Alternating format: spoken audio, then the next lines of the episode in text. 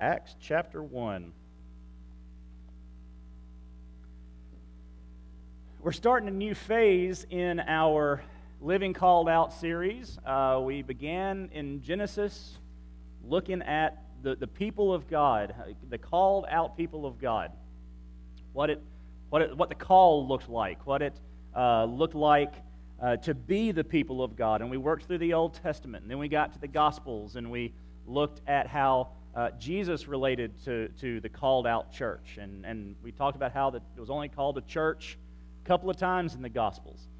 Uh, we, we looked at how uh, the, the, we're called a flock and we're, we're uh, called a vine, and we uh, looked at how Jesus prayed for his church. Well, this morning we begin a series. We're going to slow down. I, I, was, I was thinking of uh, if you've ever been to, to Disney World and you've been on the, uh, the People Mover in Tomorrowland. It's uh, not the most thrilling ride, at least for speed, uh, but it's very enjoyable. One, because it's air conditioned. Um, and two, it's just really interesting to see the, the, the plan for Disney World, or, or for Epcot especially. None of that has to do with why, why I thought of it. I thought of it because if, when you're riding the People Mover, you're zipping through these areas, and then uh, as you, when you get outside to that section, it speeds up and it carries you along. But once it takes you in to look at something, or when it moves through the little circular thing to drop you off, it suddenly slows down. Never stops moving, but it slows down. Well, envision, if you will, that's what we're doing here with Acts. We've been moving rapidly through, I mean, we covered the Old Testament in a few months. We covered the Gospels in a couple of months. So we've been moving quick. Well, suddenly we're about to hit the brakes. We're not going to stop, but we're going to slowly move through the entire book of Acts. Now, it's not going to be as slowly as what we're doing uh, on Sunday nights in Galatians. We're not going to take it quite to that detail that we're doing on Sunday night, but I, I, encourage you, if you don't know what I'm talking about, to come on Sunday night and let, hear, not this Sunday night, not tonight. It will be dark, and you'll be lonely uh, if you come tonight. But uh, next Sunday night, we'll continue our look at Galatians, and we're, I mean, we're going almost word by word. This study through Acts, Acts is a narrative book. Galatians is very much uh, teaching. So you have to really pull out what Paul's saying. Narratives, you take it a, a bigger view of it, but we're still going to slow it down, take it, t- take it easy through here. Uh, Acts chapter 1, verses 1 through 11 is where we begin. First church. Uh, this is the church's call in Acts. And that's what the entire book of Acts is about, is the church's call. It, it begins in, at the beginning, but the entire book is about the church fulfilling the call. I think it's a great place for us to, uh, to begin, uh, I think, at this time in our church's history. Um, don't know if you knew this. The original tax code in 1913, that's kind of when they can say the first time that, that the federal income tax was, was codified, was 27 pages long. That was the actual code. Now, if you took all the details, all the amendments, the decisions, the committee meetings, and all those things and added it to it, you got 400 pages. That was the whole tax code. In 2013, the code itself was 5,248 pages. That is just the code. That is just the laws. If you take all the additional information, details, amendments, and additions, it's 73,954 pages long. Is it any wonder we have no idea what we're paying in taxes? And, and, and we have no clue. It just somebody says pay that. one. okay. And that's what we do. Now, this is not a sermon on the benefits of a flat tax, um, though I, I, I would be okay with that. I'm fine. What this shows us, though, is that we start with, and let's just assume for a moment the federal income taxes was a good idea in 1913. Uh, we rarely think taxes are a good idea. I understand that. I'm, I'm not trying to get run out on a rail here. I, let's just assume it was a good idea. But over time, as new people came along, as, as new uh, people were in charge, as different committees met, they looked at this aspect and that aspect, and then there was a new uh, way to tax people over here, or there was a new uh, area of, of understanding for taxation over on this side. We be, they had to add here and, and, and, and, and figure out how to make that work. But wait a minute, what about these people? And you got those, but this job, but is this job okay? And what do we do? And we go from 400 pages to 75,000, 73,000 pages. Over time, that happens. In church, it can happen too. And it's necessary for us as a church to not, not to just look at what we do, but look at why we do it. Because the reality is, if you look around this morning, this looks mostly nothing like the church we see in Acts. Now, it's not necessarily a bad thing, and that's not what I'm saying this morning. I'm not going to tell you we need to split this up, start meeting in homes, uh, eating lunch together every day, um, no more buildings and those kinds of things. That's not at all what I'm getting at, although some of that sounds good. I'd love to have lunch with y'all every day. Uh, that, that'd be all right. But what we do need to see is how did we get here? Or better yet, what was there at the beginning so we can make sure that where we are here at least matches the fundamental purpose of why it started to begin with. And that's why, what we're going to look at with Acts. Acts gives us both of these things. We can look at what we do, and we can look at why we do it. Acts tells us both the what and the why. And we'll see that as we move through Acts over the coming months. But read with me Acts chapter 1, verses 1 through 11. I wrote the first narrative, Theophilus, about all that Jesus began to do and teach until the day he was taken up, after he had given orders through the Holy Spirit to the apostles he had chosen. After he had suffered, he also presented himself alive to them by many convincing proofs, appearing to them forty days and speaking about the kingdom of God. While he was together with them, he commanded them not to leave Jerusalem, but to wait for the Father's promise. This, he said, is what you heard from me. For John baptized with water, but you will be baptized with the Holy Spirit not many days from now. So when they had come together, they asked him, Lord, are you restoring the kingdom to Israel at this time? He said to them, It is not for you to know the times or periods that the Father has set by his own authority. But you will receive power when the Holy Spirit has come on you, and you will be my witnesses in Jerusalem, in all Judea and Samaria, and to the ends of the earth. After he said, had said this, he was taken up as they were watching, and a cloud took him out of their sight. While he was going, they were gazing into heaven, and suddenly two men in white clothes stood by them. They said, Men of Galilee, why do you stand looking up into heaven? This Jesus, who has been taken from you into heaven, will come in the same way that you have seen him going into heaven. Now, Acts was written by Luke. This is the sequel to his gospel.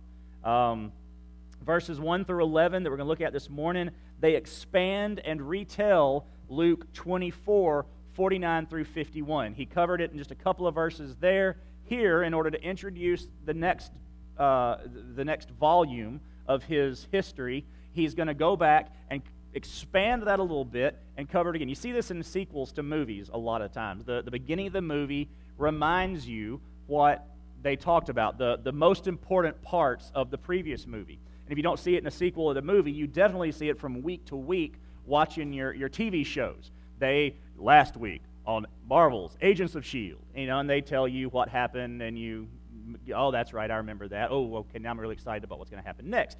That's what Luke is doing here. The entire book of Acts tells of the fulfillment of the command in Acts 1 8. Acts 1 8 is a one verse summary of what the entire book of Acts will tell us. We'll see that here in a few minutes when we get to verse 8. And one other thing we need to understand when we read the book of Acts, it's often called the Acts of the Apostles. It's not about the apostles, it's actually about the work of God. The Acts of the Apostles is kind of a, a bad name, I think, and many scholars do as well, because it, it, it, it glorifies the men more than it glorifies God. And it wasn't just the apostles, the original apostles, that did it. It tells about all kinds of people who uh, uh, fulfilled, led to fulfilling the command of Acts 1 8. So, a better uh, name, one scholar said, would be the acts of the sovereign God through the Lord Messiah Jesus by his Spirit on behalf of the way. Well, that gets a little bit cumbersome, uh, so we're just going to call it Acts. But that gives you a good idea of, of the whole theme of the book of Acts, and that's what we're going to see as we move through the book of Acts. Look at verses 1 through 3 with me first. In these verses, Jesus proves his right to give the command that he is about to give in Acts 1 8. Luke says, I, I, I wrote the first narrative, Theophilus, about all that Jesus began to do and teach. He, he acted and he taught with authority. Jesus did. He, he, he, and, and, and he's saying, I told you everything in Luke, everything you needed to know. Now, this is not a comprehensive statement. I told you everything Jesus did because John says at the end of his gospel, look, y'all, if I recorded everything that Jesus did and said, the libraries couldn't hold it. So just let me, this is just the, the high points. This is what you need, and that's what Luke is saying here. But he says everything he began to do. That's an interesting, uh, interesting verb, uh, tense usage. You would expect Luke to say, I told you everything Jesus did. It's not what he said. Everything Jesus began to do. So he's telling us those three years of ministry that Jesus lived and, and, and, and, and worked among the people, that was just the beginning. It's not over yet. And the disciples get this. They understand, hey, it's not over yet. There's something else that's coming. They're going to ask some questions here in a minute that, that tell us they understood, okay, this, this, is, this is cool and all, but you know, what's next? It's coming. Uh, the orders, uh, Luke is telling us, the, the, and the ability to act on those orders were empowered by the Holy Spirit until the day he was taken up, verse 2, after he had given instructions through the Holy Spirit to the apostles that he had chosen. So, the, the orders, the actions, both of those things were through the Holy Spirit, by the power of the Holy Spirit. Jesus did everything he did by the power of the Holy Spirit. I've talked to you before about uh, how Jesus, in human form, chose to willingly, voluntarily set aside the free use of his divine attributes while he was on earth. So that meant, means that Jesus, the man, though he continued to be 100% divine, fully God, never lost his divinity. He was never divided. He was always fully man and fully God. Yet, though he said, you know what? I'm going to choose not to be able to read everybody's minds all the time. I'm going to choose not to be able to just do miracles whenever I want to. He was led, he was empowered by the Holy Spirit because he chose to set aside those divine attributes. And that's what he's telling them. Everything I did uh, was by the Holy Spirit, or he's, Luke's saying everything Jesus did was by the Holy Spirit. And the command to you to do these things as well is by or through the Holy Spirit.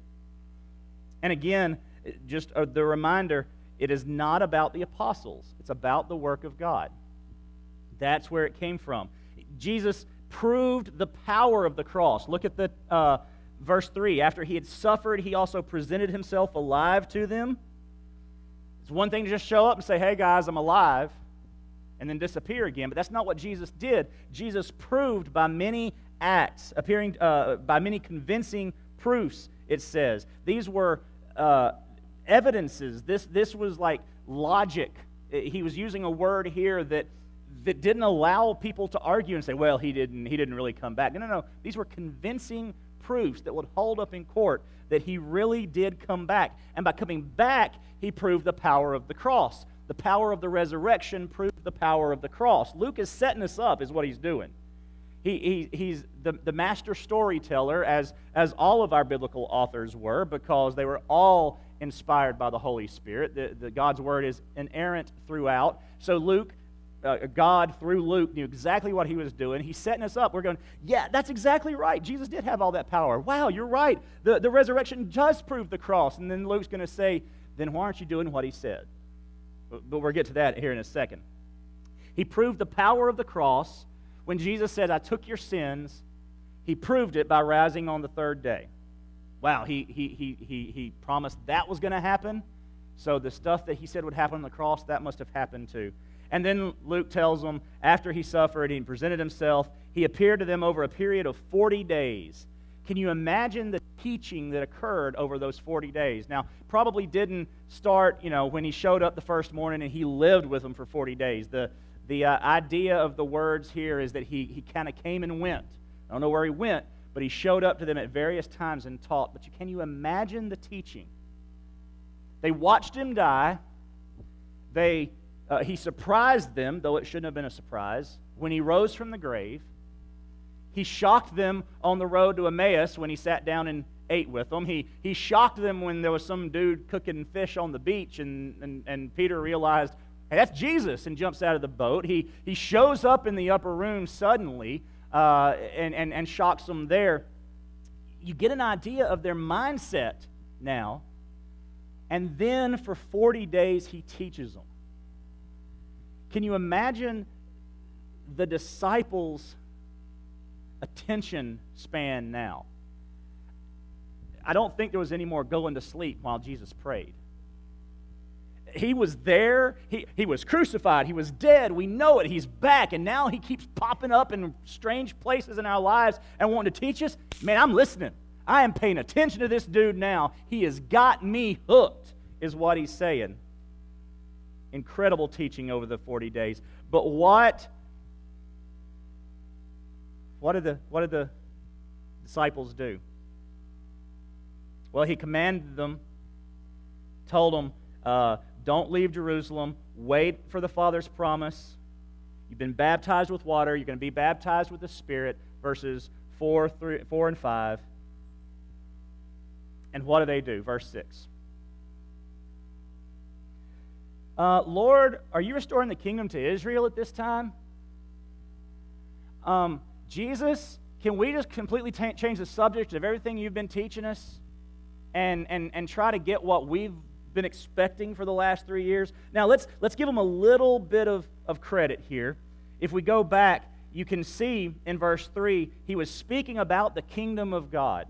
So they're hearing about this kingdom. Of course, this is the message they heard for three years because that was one of Jesus' favorite phrases to discuss how the church would be called out. We talked about that uh, when we looked at uh, living called out in Matthew. So they, you can kind of understand what they're getting at here, but they miss it.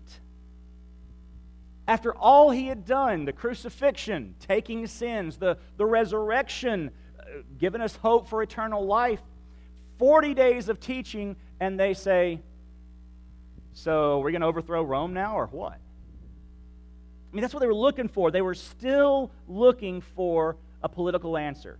They were still, after three years and, and 40 days of this intense teaching, they, they were still wondering when, when's, Jew, when's Israel going to be in charge again?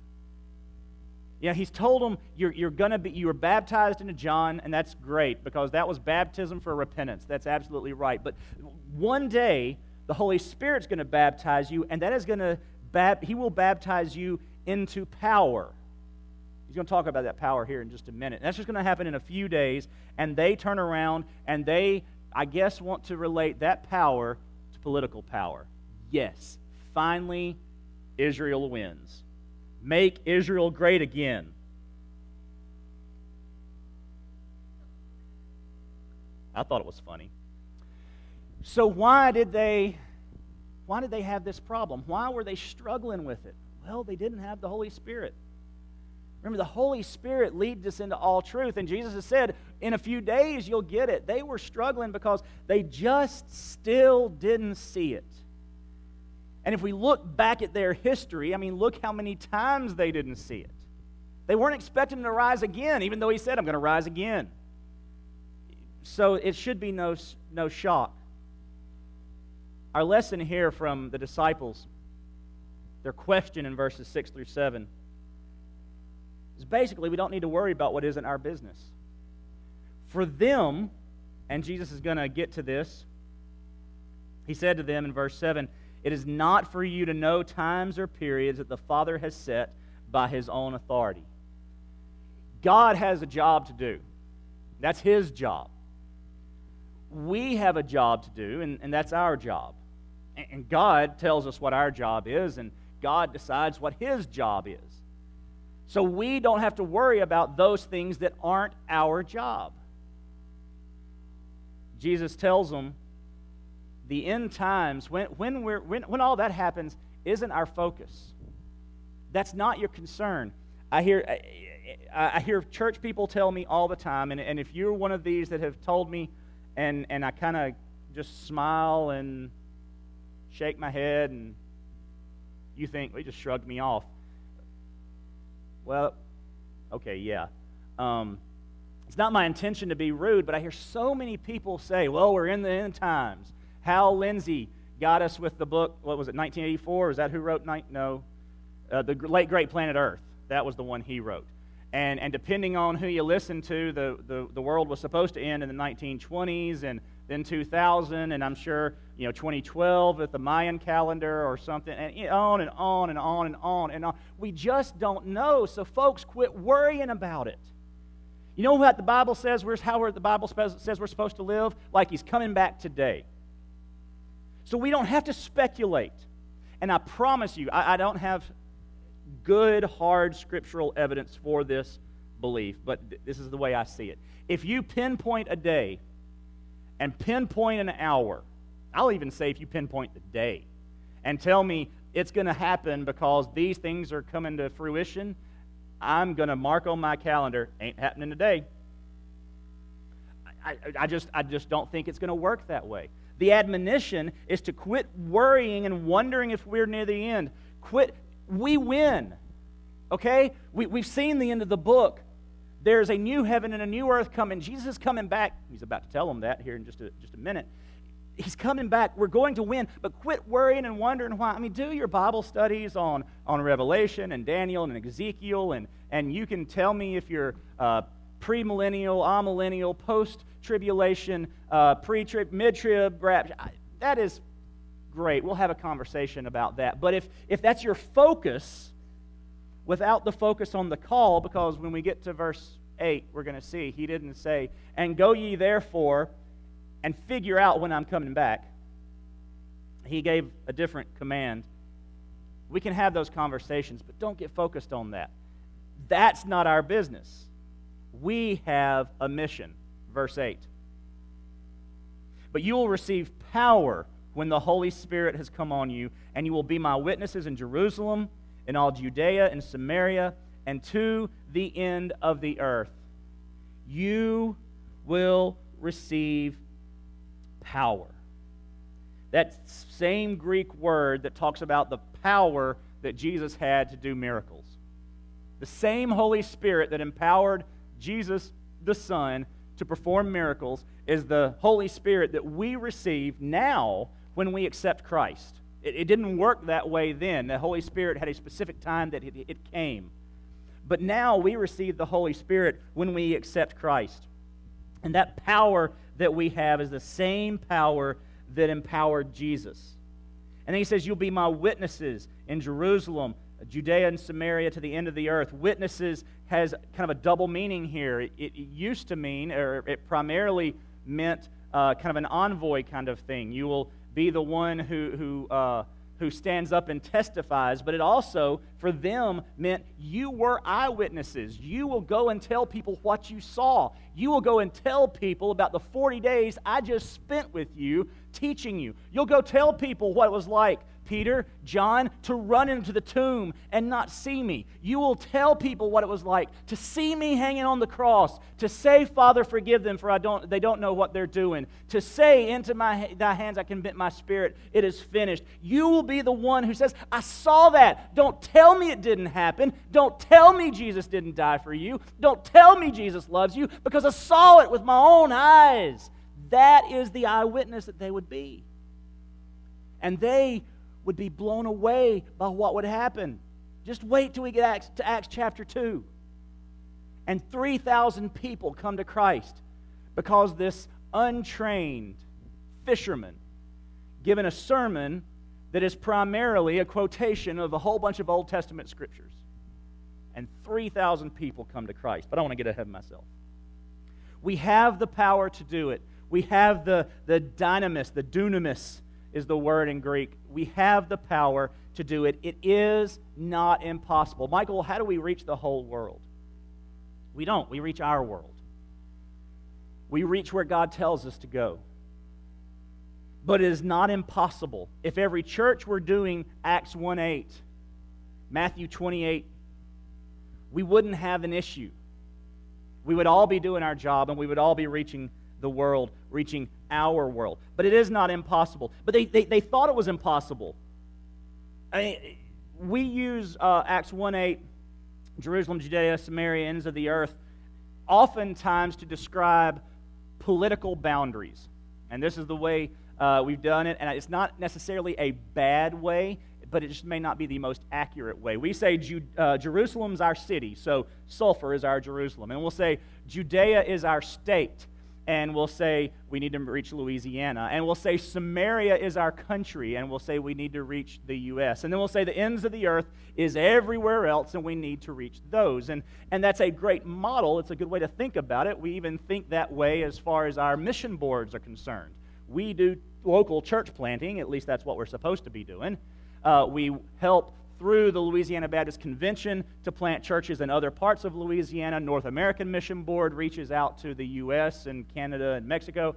And then we have the International Board that helps us, uh, International Mission Board, that we help and use to reach the ends of the earth. And, and that's okay.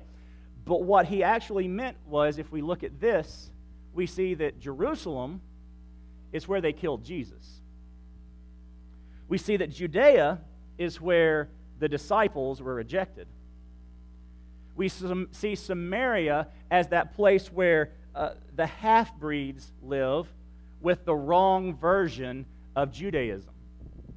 And then we see the ends of the earth where all the detestable Gentiles live.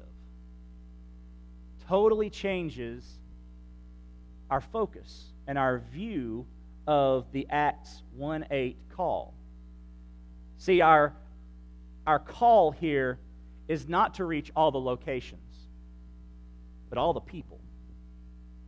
The people that aren't like us, the people that are like us, the people that reject us, the people who are hostile to us, the people that we don't want to be around, the people that we say aren't worthy of our time, aren't worthy of the gospel. Those are the people Acts 1 8 is calling us to reach. And then throughout the book of Acts, we see the disciples, we see the early church reach those people. Jerusalem is discussed. The reaching of Jerusalem is discussed in chapters 1 through 7. The reaching of Judea is discussed in chapters 8 through 12, as is the reaching of Samaria and the ends of the earth we see in verses in chapters 13 through 28 in Acts we see the church begin the process. Did everybody become a Christian? No. But were these places reached? Yes. And that's our call. See, there's no border to our gospel advance. There's no line that says, okay, once we've reached everybody in the city limits of Sulphur, this is not a one, then the other, then the other, even though that's how it worked in Acts. It worked that way in Acts because, in, in Acts because it was expanding the, as the church grew, the church overflowed those borders. But that is not how we're commanded to do it. Once you reach Sulphur, then you can move outside the city limits and start working on your state. And once you reach your whole state, then you move outside the state lines. That's not the way it works. We are to go to those places, to those people that need the gospel. And that means across the street, that means across the world. Both and at the same time. We are called to reach them all. This verse, Acts 1 8, is a declaration of a benevolent war, one theologian put it. And I love that image. It is a benevolent war. We are going to war against the principles, uh, uh, principalities and the powers of the air. We're fighting a spiritual battle, and we look like we're invading. But it is with benevolence, it is with the gospel, and we do want to invade with the gospel. That's the call of 1 8. So they ask the question, Time for a new kingdom? And Jesus says, Yeah, but not what you think. Time for my kingdom to expand. Time for you to take the gospel to those that you would never talk to. Acts is going to talk about wait, really? Gentiles get the gospel too? Whoa. And we think of Paul as the Gentile missionary. Peter was the first one that took the gospel to the Gentiles. Peter, who got into a discussion, got, got kind of chewed up about a little bit about the fact that he wasn't sitting with some people that he should have been sitting with at church. When church came around, yeah, I talked to him during the week, but when certain people are at church, well, I ignore those people and then talk to somebody else. Peter was the first one to take it to the Gentiles. We'll talk about that in a minute, or in a, in a few weeks. 9 through 11, what are you waiting on? Verses 9 through 11, what are you waiting on? After he said this, in verse 9, he was taken up as they were watching, and a cloud took him out of their sight.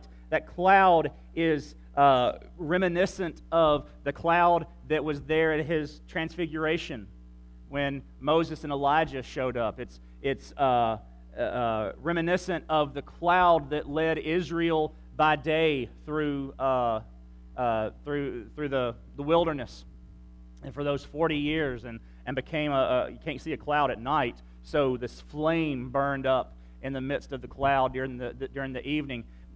This, this cloud came and enveloped Jesus somehow. And then we're going to find out that, and we read Revelation and we see other places where he's coming back in the clouds. So this cloud is kind of that, uh, don't want to take it too far from what the scripture says, but that becomes an image for us of, of the Holy Spirit doing these things, taking him, empowering him, then falling on us and uh, empowering us too. So they see, he says, uh, he says these things while they're watching. The cloud took him, and what do they do?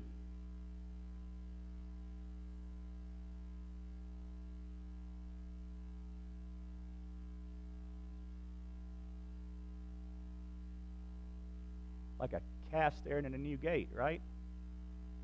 What?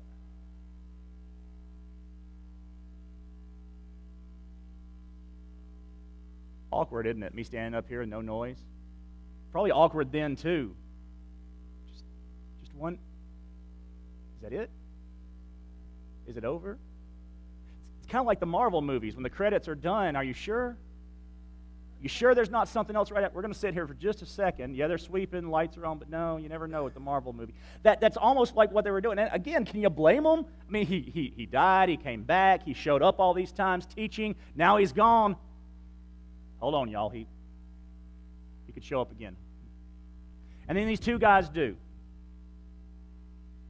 Two men in white clothes, they knew who it was. They show up and they said, Men of Galilee, why are you standing here staring up into heaven? He's, he's gone. He's gone. But, but he's coming back.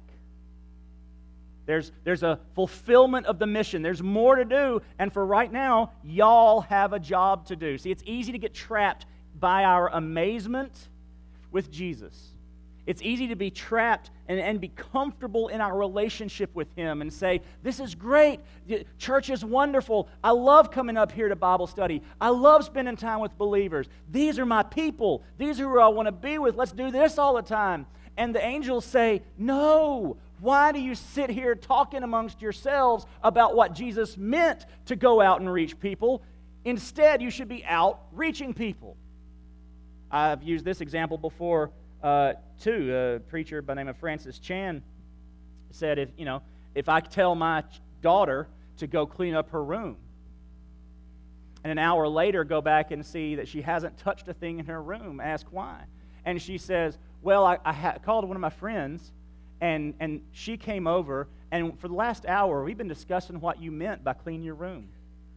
We've been looking at all the different ways we could clean and what you meant by clean. Clean could mean straighten, clean could mean disinfect, clean could mean mop. All these things. And room. What is our room?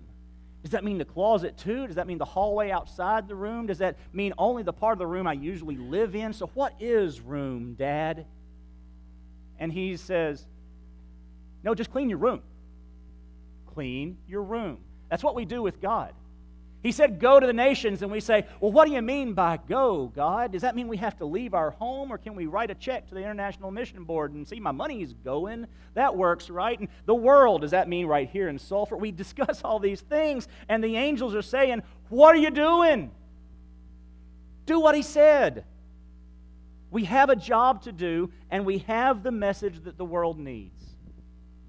And the book of Acts tells us how the church realized that. Again, it's going to take them a while. They had a lot of things to work through, but they realized it. The message, see, changed them. Therefore, they knew the message could change the world. My question or my statement to you is when the message changes us, we can change the world. When we are truly changed by the message, we can truly change the world. Skeptic by the name of David Hume uh, lived in the, uh, the 1700s. Philosopher. I, had, I don't remember what he was famous for. Um, uh, it has something to do with a pool table. That's about all I can remember from the philosophy class that I took uh, where we talked about him.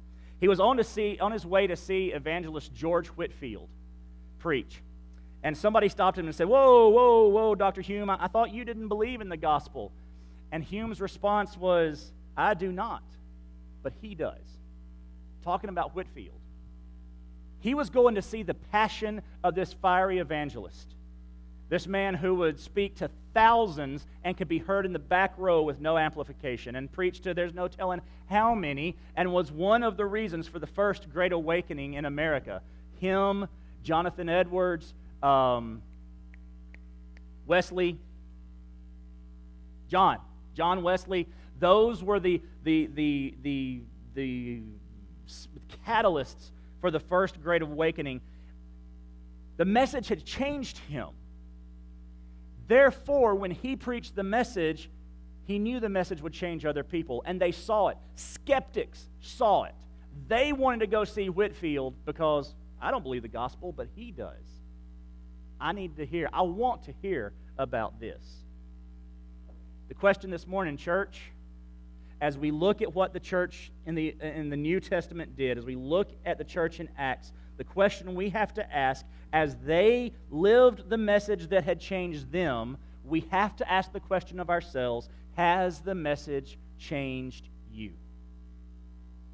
Has it?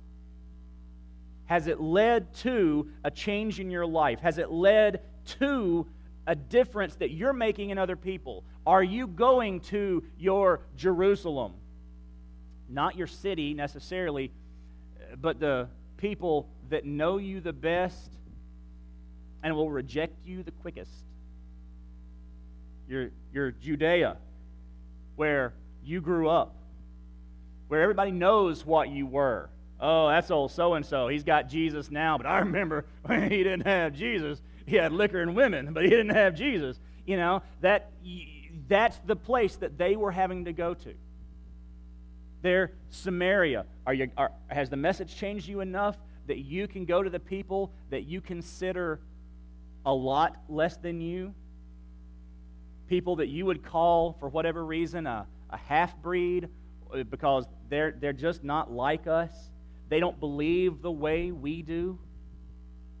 Has it changed you enough that you would go to the people that you consider like the ends of the world, the Gentiles, the scum of the earth, people you would never associate with. Uh, they might even kill you if you tried. Has the message changed you? As we look back at the early church, that's the question we have to ask. As we see what they did, we look back and say, are we there? Are we do we have the same intensity? Do we have the same desire? Do we see the need the way they saw the need? That's the question. This morning, though, my question for you is not has it changed you necessarily. I'm, I'm changing the tone of the question. Let me put it this way. Not, believer, has the message changed you so that you're willing to take the gospel to other places? Now I'm going to turn the message, uh, the, the question to those who aren't sure they're changed at all. Has the gospel changed you at all? That's my question for some of you this morning. Have you believed? Have you trusted Christ for your salvation? See, that's the message that changes us. I'm a believer.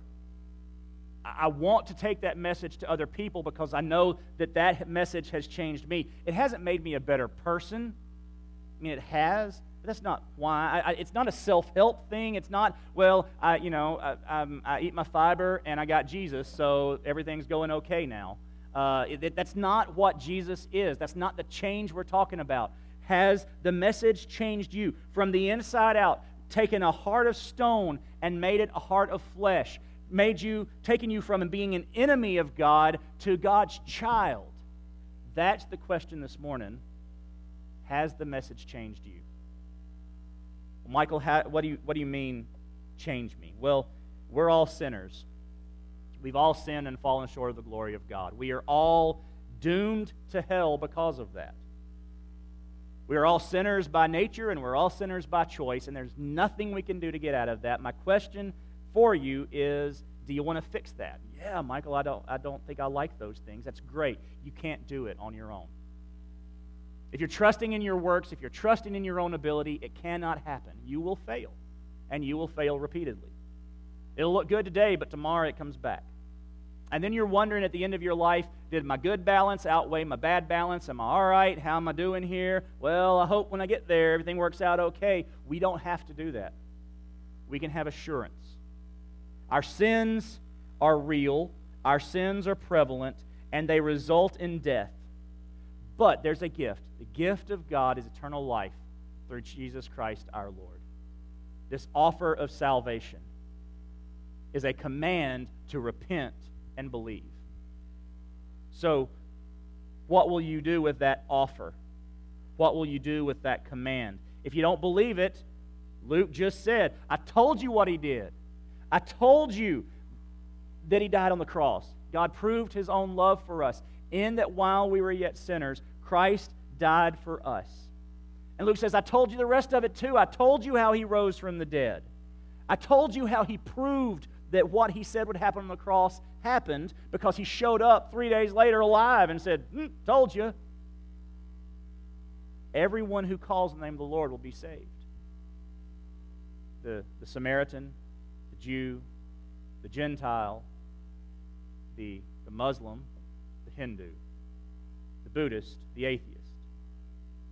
Everyone who calls on the name of the Lord will be saved.